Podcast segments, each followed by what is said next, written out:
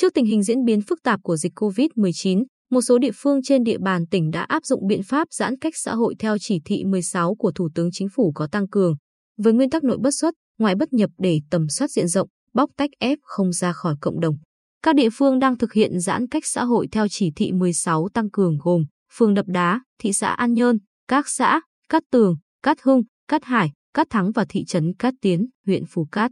Ông Bùi Văn Cư, Phó Chủ tịch Ủy ban Nhân dân thị xã An Nhơn, thành viên tổ công tác của thị xã tại phường Đập Đá, cho biết chúng tôi cho giả soát lại tất cả các vấn đề liên quan đến công tác triển khai, chỉ đạo thành lập các tổ để thực hiện nhiệm vụ phòng, chống dịch.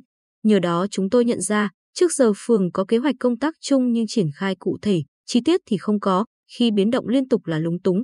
Nhiều tổ COVID-19 cộng đồng ở đây hoạt động không hiệu quả, chúng tôi tổ chức sắp xếp lại ngay để tầm soát, quản lý chặt từng hộ dân, từng người. Có như vậy mới bóc tách ép không ra khỏi cộng đồng, không để sót như đợt trước. Tương tự, ông Nguyễn Trung Kiên, Chủ tịch Ủy ban Nhân dân huyện Phù Cát, cho hay liên quan đến năm xã, thị trấn đang áp dụng giãn cách xã hội theo chỉ thị 16 có tăng cường. Thị trấn Cát Tiến đã qua hai lần làm xét nghiệm RT-PCR mẫu gộp ở khu phố Trung Lương và Phương Phi 0,100% dân số còn lại thực hiện test nhanh.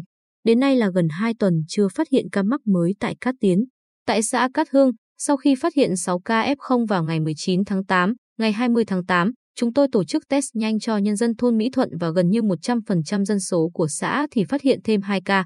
Đồng thời chúng tôi đã xét nghiệm RT-PCR mẫu gộp 2 lần cho người dân thôn Mỹ Thuận và test nhanh lại toàn xã đến nay chưa phát hiện thêm ca mới.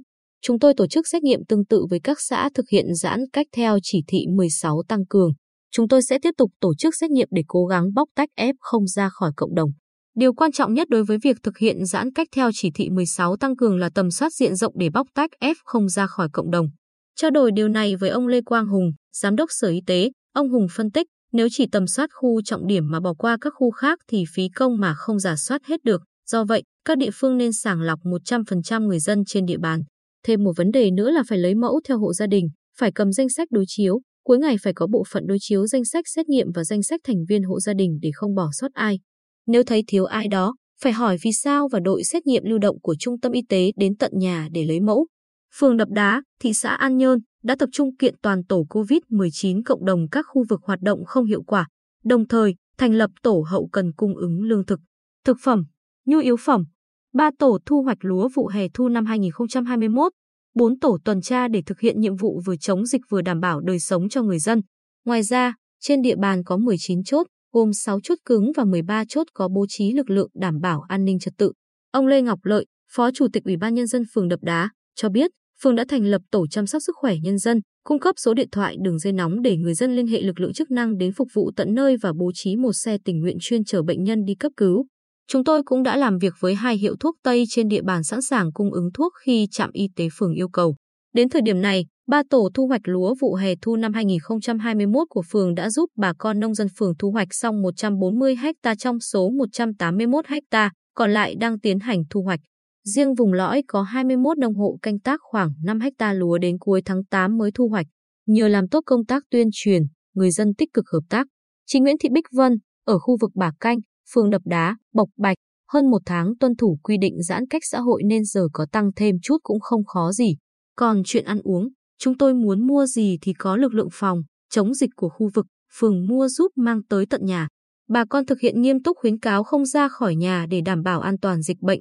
Còn ở Phù Cát, chị Nguyễn Phạm Lâm, ở khu phố Trung Lương thị trấn Cát Tiến, thổ lộ, thị trấn Cát Tiến đã được phong tỏa, các tuyến đường, ngõ xóm được kiểm soát nghiêm ngặt, nội bất xuất ngoại bất nhập ai cũng quyết tâm không để dịch bệnh lây lan.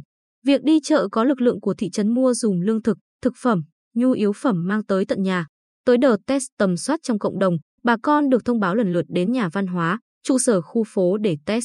Trong khi đó, tại xã Cát Hải, việc áp dụng biện pháp giãn cách xã hội theo chỉ thị 16 cũng được chính quyền địa phương thực hiện gắt gao. Ông Lê Văn Diêu, Chủ tịch Ủy ban Nhân dân xã Cát Hải, cho biết, đến nay, cả xã có 7 ca nhiễm COVID-19. Thực hiện chỉ thị 16 tăng cường nên địa phương nghiêm cấm người dân ra khỏi nhà.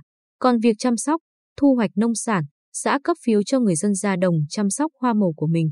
Mỗi phiếu có quy định giờ chăm sóc, sáng thì từ 5 đến 9 giờ 30 phút, chiều từ 14 đến 18 giờ. Một nhà chỉ có một người ra đồng để hạn chế tập trung đông người, đảm bảo các biện pháp phòng chống dịch bệnh, Bởi thời điểm này bà con chỉ ra đồng chăm sóc diện tích hành, đậu phụng vụ thu mới trồng được hơn một tháng chứ chưa có thu hoạch.